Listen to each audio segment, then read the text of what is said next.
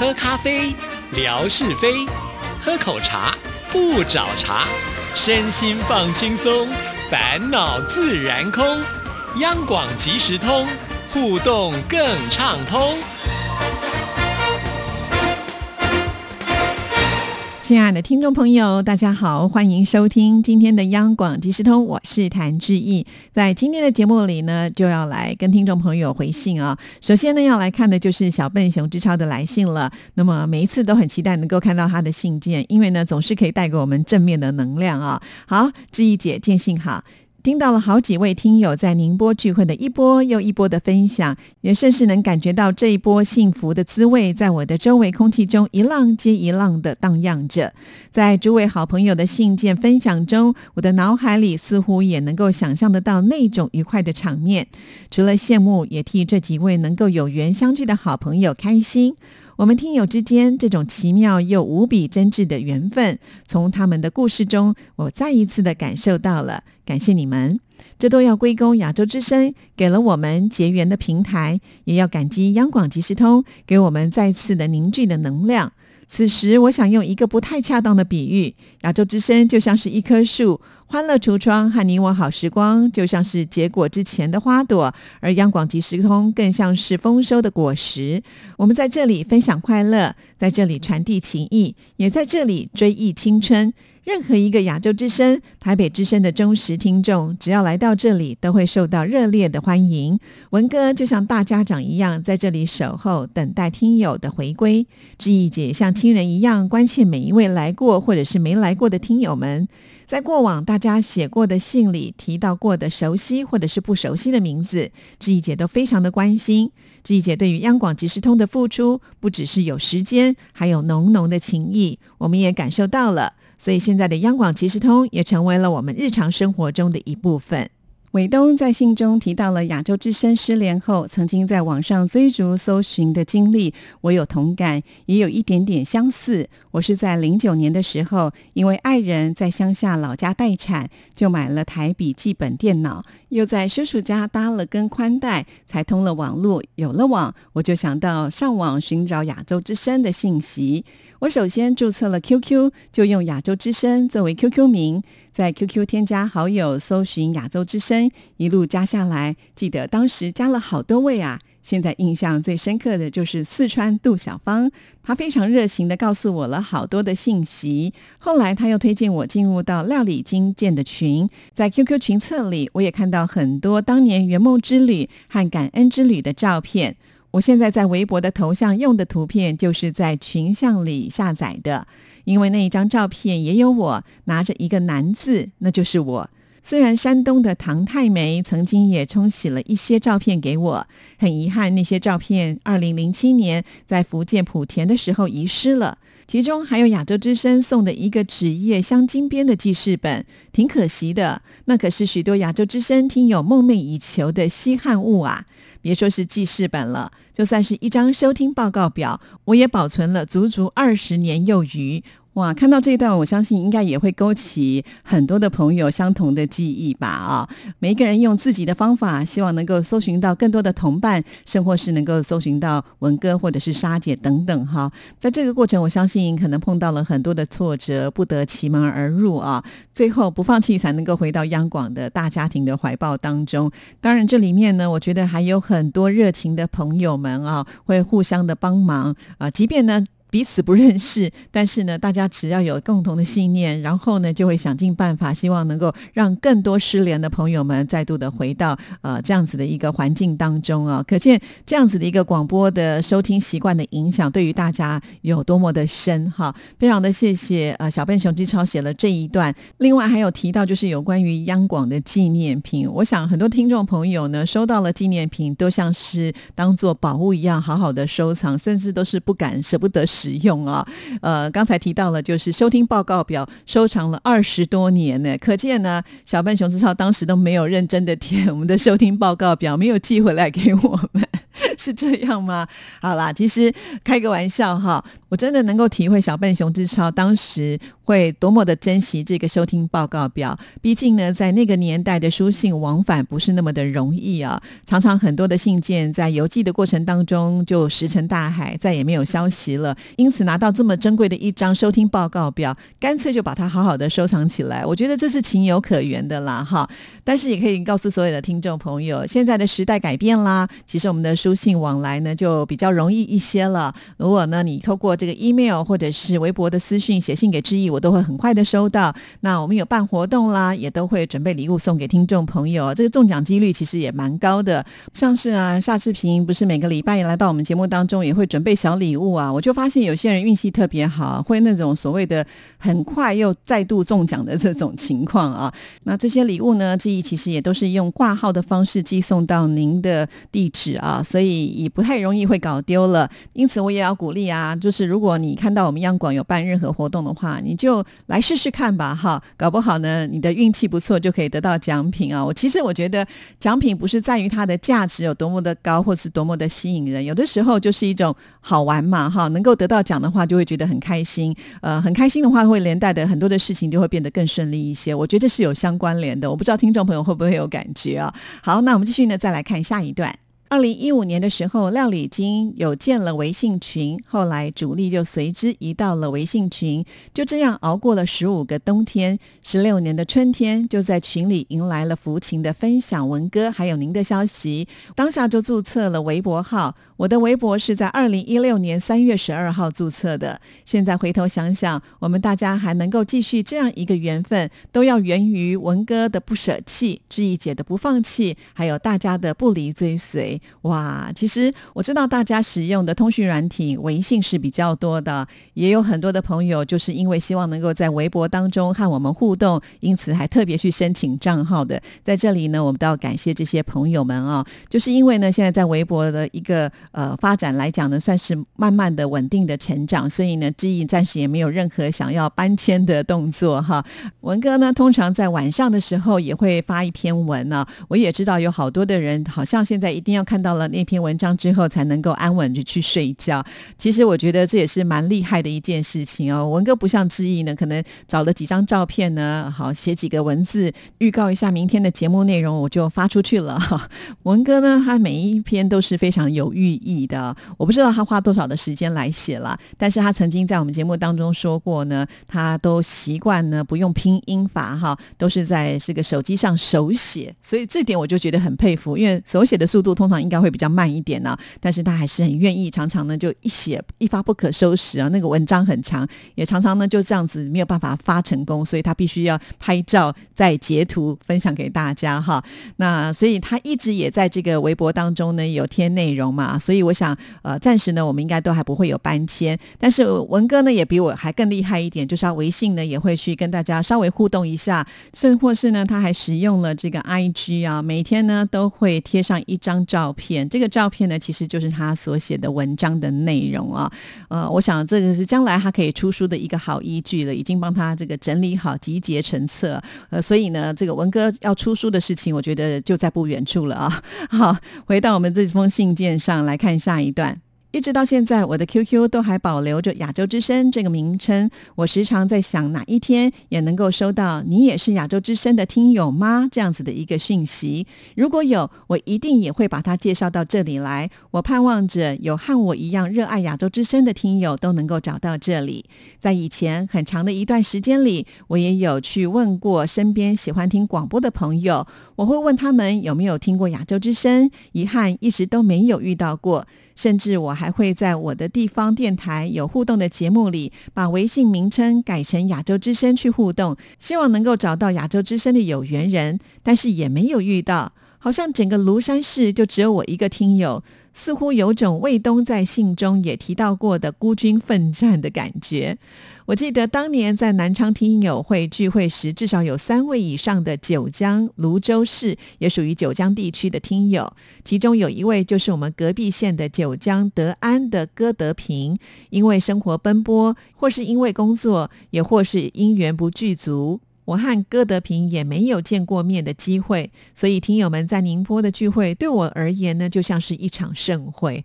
看了这一段，我终于了解到为什么呃小笨熊之超这么的羡慕宁波的听友会了啊，因为在宁波的这附近呢，至少还有很多的朋友呢可以聚集在一起。可是，在庐山目前来讲呢，小笨熊之超好像还没有找到同好哈，所以会有点遗憾。但是不要急，我觉得还是可以保持一个正面的信念呃！我相信呢，在未来一定有机会的哦。好，那我们再来看下一段，期待在日后有机会能够和好朋友相聚，在这里借电波来问候一下我见过面的听友，包括了像是乐祥、小芳、阳光，还没有见过面正在听节目的你们，祝福大家一切顺利，祝志怡姐健康幸福。非常的谢谢啊，小笨熊之超啊，尤其最后呢，看到就是你要跟曾经见。过面的朋友们来问候啊。我就觉得，哎，突然好像我们广播的那个功能又再度的发挥出来了。以前有些人呢，他们可能会透过广播，希望去找一些知心好友啊，呃，甚至交笔友的这个阶段，我相信听众朋友以前呢，可能在我们电台的节目当中都曾经尝试过啊，甚或是呢，透过广播来点播歌曲、传情意的都会有哈。那可能也就是因为现在呢，各方面都非常的方便，反而呢，大家比较少运用这样子的一个管道呢，来表达对朋友的关。心哦，所以看到这段就突然觉得好亲切哦，非常的谢谢小笨熊之超。那也期待呢，在这个周围有更多的朋友们，大家都能够联系起来啊。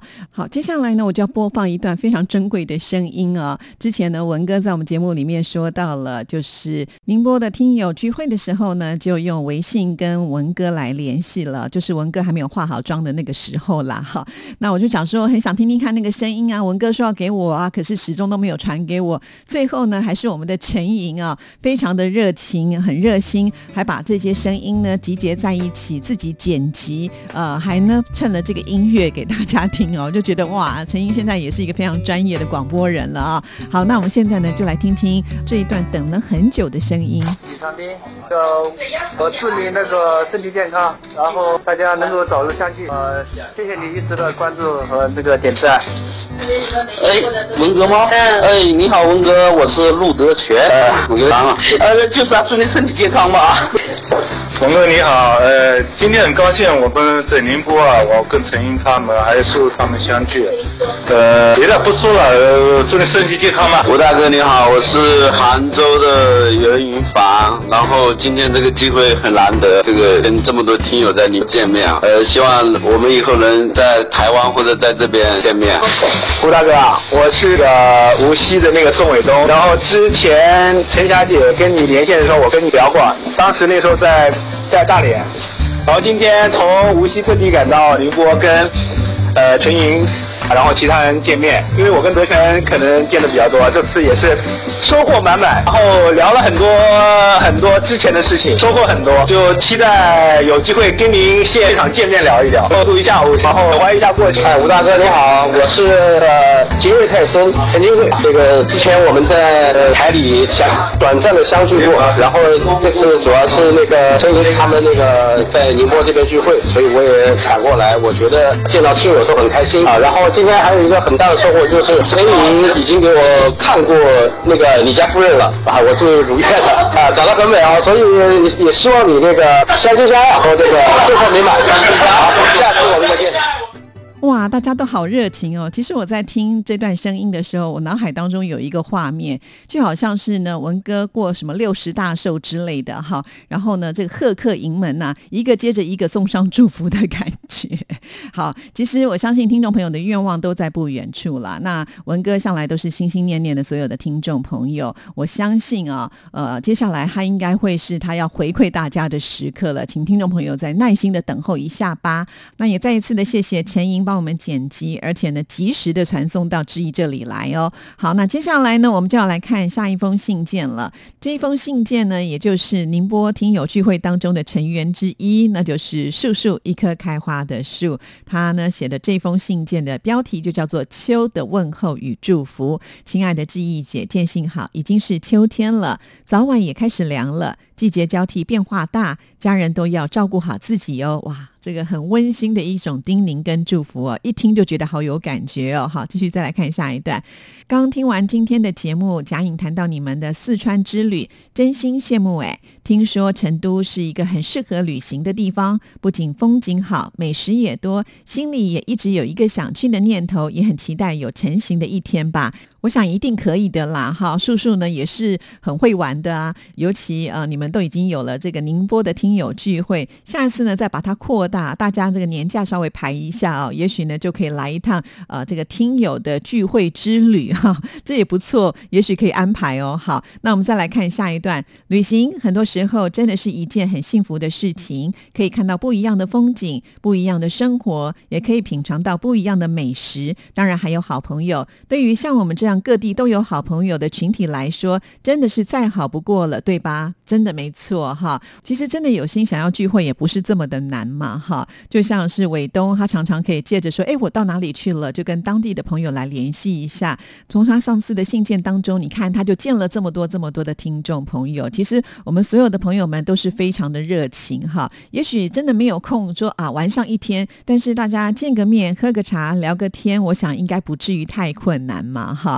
期待呢，有更多的聚会的讯息传递到我们这里来哦。好，再来看下一段，提到央广年历，就想到我那不知道遗失到哪儿的二零一九的年历呢，真的是伤心又郁闷啊。而今年这么快，又将是一年最后一个季节了，时间过得好快好快啊，快的稍纵即逝，一晃一年，一晃又一年。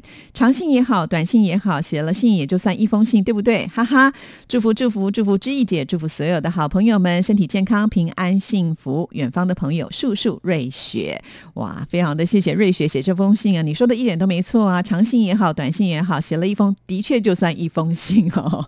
所以啊，写信并不是那么的困难哦，绝对不是说要大家啊长呼思竭啦、文情并茂啦，其实没有，就是简单的一种情感的抒发就可以了哦。好，那我也希望呢，叔叔今年能够顺利的收到我们的年历。好，再来看的就是下一封信件是问来的。听众朋友也是呢最常写信到我们节目当中的朋友，所以我想，呃，这个妙恩呢，应该是在这个信件的排行榜上绝对是前几名的哈。